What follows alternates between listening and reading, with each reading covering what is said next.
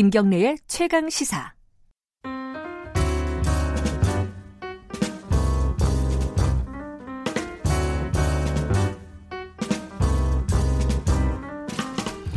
김경래 최강 시사 3부 시작합니다. 목요일 3부에서는요. 더 나은 미래를 위한 오늘의 정책을 고민하는 시간 마련돼 있습니다. 어, 김기식의 정책 이야기 식스센스 김기식 더미래연구소 정책위원장 오늘도 스튜디오에 모셨습니다. 안녕하세요. 예, 안녕하세요. 오늘은 또 전공 분야 얘기를 제가 궁금한 게 있어서 여쭤봐야 될 것 같습니다. 이 DLS, DLF 이게 청취자 여러분들 이 영어 단어 요즘 많이 들어보셨을 거예요. 예, 예. 이게 그 뭐 금리 파생 상품인데 여기서 문제가 지금 큰 문제가 발생했다. 네, 네, 네. 이 정도는 뭐 아실 것 같은데 조금만 더 설명해 주셨으면 좋겠어요. 예, 보통 이제 금융 투자 상품에 투자 안 해보신 분들은 무슨 말인가 이런 생각할 텐데 이제 보통은 예를 들어서 어떤 삼성전자다, 하이닉스다 이런 네. 주식을 사면 그 주식의 변동에 따라서 바로 이제 자기 수익이 나올 수 있고 네. 또 채권하면 채권에 어떤 이자가 이렇게 붙어 있으니까 그 이자만큼 수익을 네. 얻는데 파생 상품이라고 하는 것은 그렇게 직접적인 그 금융 상품의 가격 변동이 아니라 어떤 가, 상품의 가격이 변동하는 거에 연동해서 그 소위 자기 수익이 결정되는 것을 이제 음. 파생 상품이라고 합니다. 지금 문제가 되고 있는 파생 상품은 해외 금리, 미국이나 독일이나 이런 선진국의 금리가 올라가느냐 내려가느냐에 따라서 수익률이 결정되는 음흠. 이런 파생 상품을 은행들이 파는 건데요. 문제는 우리나라 은행들이 대개 금리가 올라가는 쪽에다가 그 상향 포지션에 투자를 해놨습니다. 아하. 그러니까 최소한 금리가 유지되거나 올라가면 네. 유지되면 적절한 수익률, 올라가면 수익을 좀 더 얻는 이런 음. 포지션에다가 이제 투자를 해야 하는데 문제는 지금 전 세계 국가들이 다 금리를 낮추고 있거든요. 그러니까요. 낮추는 정도가 굉장히 낮다 보니까 이게 이제 금리가 하향하면서 금리 상향 포지션이나 유지 포지션에 두었던 이 파생금융 상품에 투자한 투자자들이 거의 뭐 독일 같은 경우는 거의 원금 100%를 다 손실을 할 수 있는 상황까지 터지다 보니까 이- 그리고 음. 이제 그 규모가 뭐 아직 정확히 파악은 해봐야 되겠으나 5천억에서 한 1조 정도 어, 되니까 엄청난 어, 손해가 와 피해자가 발생할 수 있다 이런 우려들이 지금 나오고 있고 지금 현- 사실상 동일 그 금리 연동되는 상품은 현실화 됐다고 봐야지요. 음.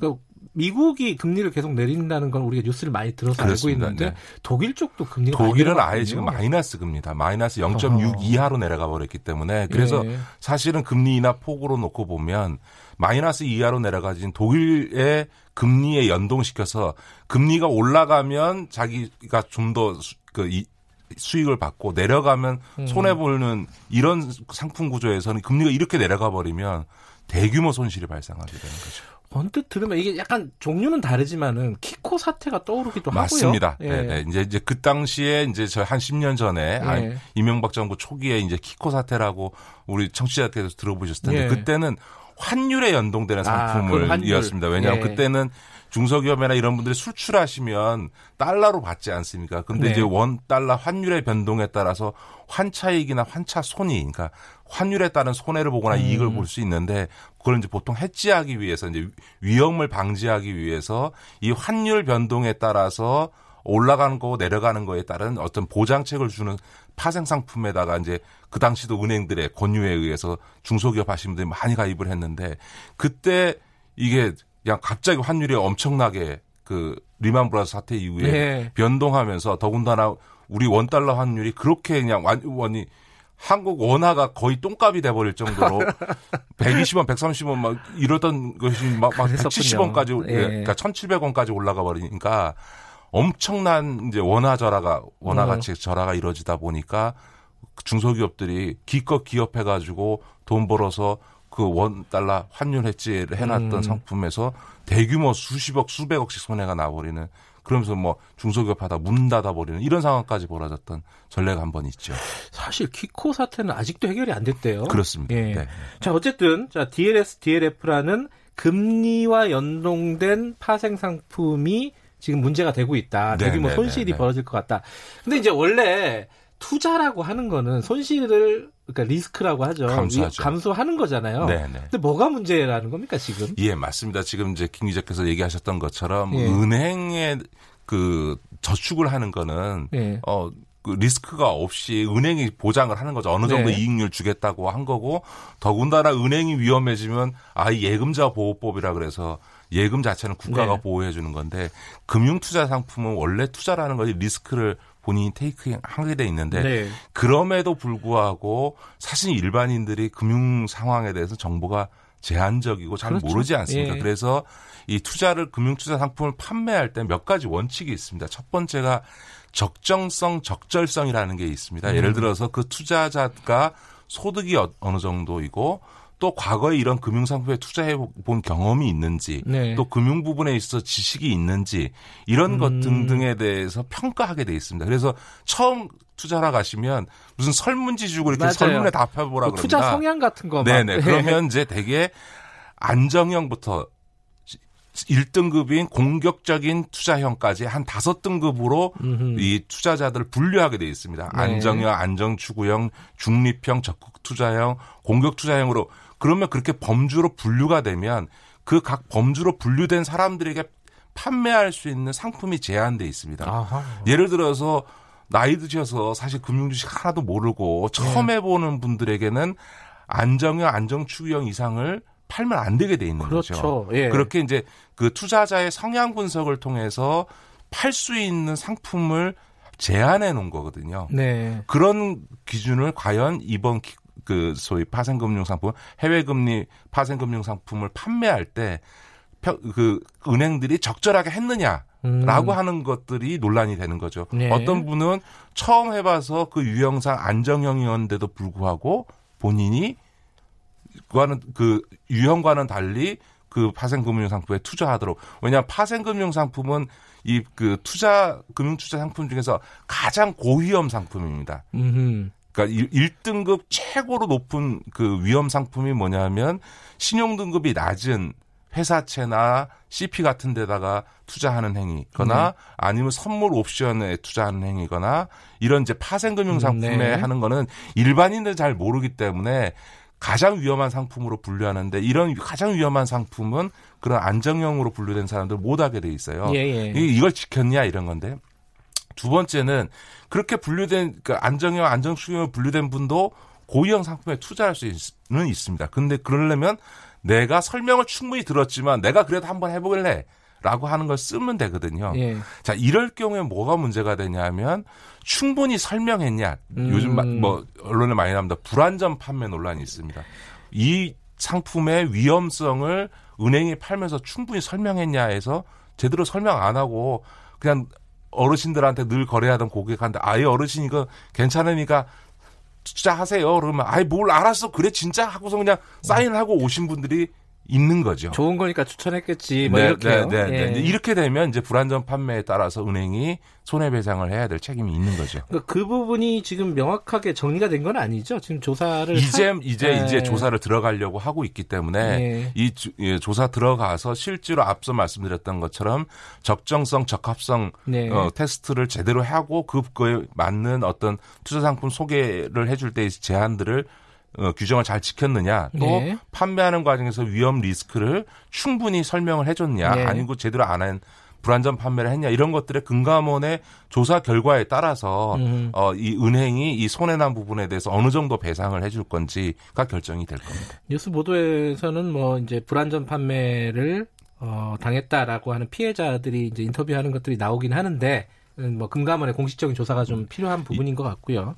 그러니까 투자 상품이니까 100% 손해를 보, 그 보상받을 수는 없고요. 네. 최대로 하면 한 70%에서 음. 조금 적게 잡으면 한 20, 30%까지 이렇게 그 실제로 이제 판매한 은행의 책임이 있다고 네. 할 경우에도 그 보상의 범위가 어느 음. 정도일지는 아직은 알 수가 없습니다. 근데 이 얘기 나오면서요. 그 지금 국회에 계류 중인 금융소비자보호법 얘기가 나오고 있어요. 네, 근데 네, 네. 이 법이 만약에 통과가 됐다면 얘기가 좀 달라지는 건가요? 왜 이 얘기가 나오죠? 어, 금융소비자보호법은 사실 제가 그 정무위 국회의원을 하던 19대 때부터 논란이 됐고 사- 예. 사실은 계속 그 법 제정을 추구, 초, 촉구를 했는데 예. 일부 업계의 반발과 그 음. 업계의 반발을 대변하는 일부 국회의원들의 예, 반대로 음. 인해서 이제 통과가 못 됐는데 이제 그 앞서 말씀드렸던 지금 뭐 적합성, 적정성을 지켜야 되고 불안전 판매하면 안 되고 등등과 관련해서는 지금 사실은 금융감독원의 감독 규정에 의해서 그냥 아, 하고 그래요? 있는 거거든요. 법적 근거가 없습니다. 아. 그러니까 포괄적으로 자본시장법에 위임을 받아서 감독 행정을 하고 있는데 그거를 훨씬 더 명확하게 법률적으로 네. 어, 뒷받침을 하고 또 하나 중요한 건 뭐냐면 입증 책임의 전환이라 그래가지고요. 제대로 설명을 했냐 안 했냐라고 음. 하는 거를 두 사람 간에 이루어지는데 어떻게 알겠습니까? 예. 그거에 대해서 그 구매자인 투자자가 아니고 판매자인 금융기 회사가 완전하게 음. 설명하고 팔았다는 걸 입증해야 되는 입증 책임의 전환 원칙도 담겨져 있고 또 그런 이제 소위 제대로 설명하거나 규정을 을 지키지 않고 판매했을 때 손해배상에 대한 책임 문제라든가 이런 네. 것들이 이제 다 금융소비자보호법에 담겨져 있으니까 이게 입법이 됐다면 음. 훨씬 더 이제 금융기관들이 조심해서 네. 이런 불안전 판매나 이런 것들이를 사전적으로 예방하는 효과가 있을 것이고 동시에 이런 문제가 터졌을 때 법령의 근거에서 명확한 어떤 판단의 기준을 만들 수 있다는 점에서는 지금이라도 조속히 금융소비자보호법을 제정하는 게 필요하다고 봐야죠. 뭐 업계는 어, 본인들이 불편하니까 뭐 반대할 수는 있겠는데 그 국회의원들이 반대하는 이유는 뭐 일부 그- 뭐 로비라고 봐야 되나요? 뭐 뭐라고 봐야 돼요? 로비라고 봐야죠, 뭐. 그렇습니까? 알겠습니다. 이거는 나중에 좀 다시 한번 좀 다뤄봐요. 이번 계기로 근데 좀 목, 여론이 좀 생길까요? 저는 아마 이번 이- 이게 음. 키코만큼의 파장은 아닙니다만 상당한 파장이 있어서 이번을 계기로 이번 정기국회에서 금융소비자보호법 이 통과될 가능성이 있다고 생각하는데 여전히 업계 로비는 막강하기 때문에 우리 국민들께서 똑똑히 지켜보시면서 이 법이 예. 통과될 수 있도록 여론을 좀 만들어 주시면 좋을 것 같습니다. 저는 19대 때 4년 내내 노력했는데도 불구하고 저는 그래요? 실패했습니다. 그 예. 이 벽을 못 넘었습니다. 업계 여러 여- 로비도 어, 강하겠지만 국민의 여론도 강한 거니까. 만들어봤으면 좋겠네요.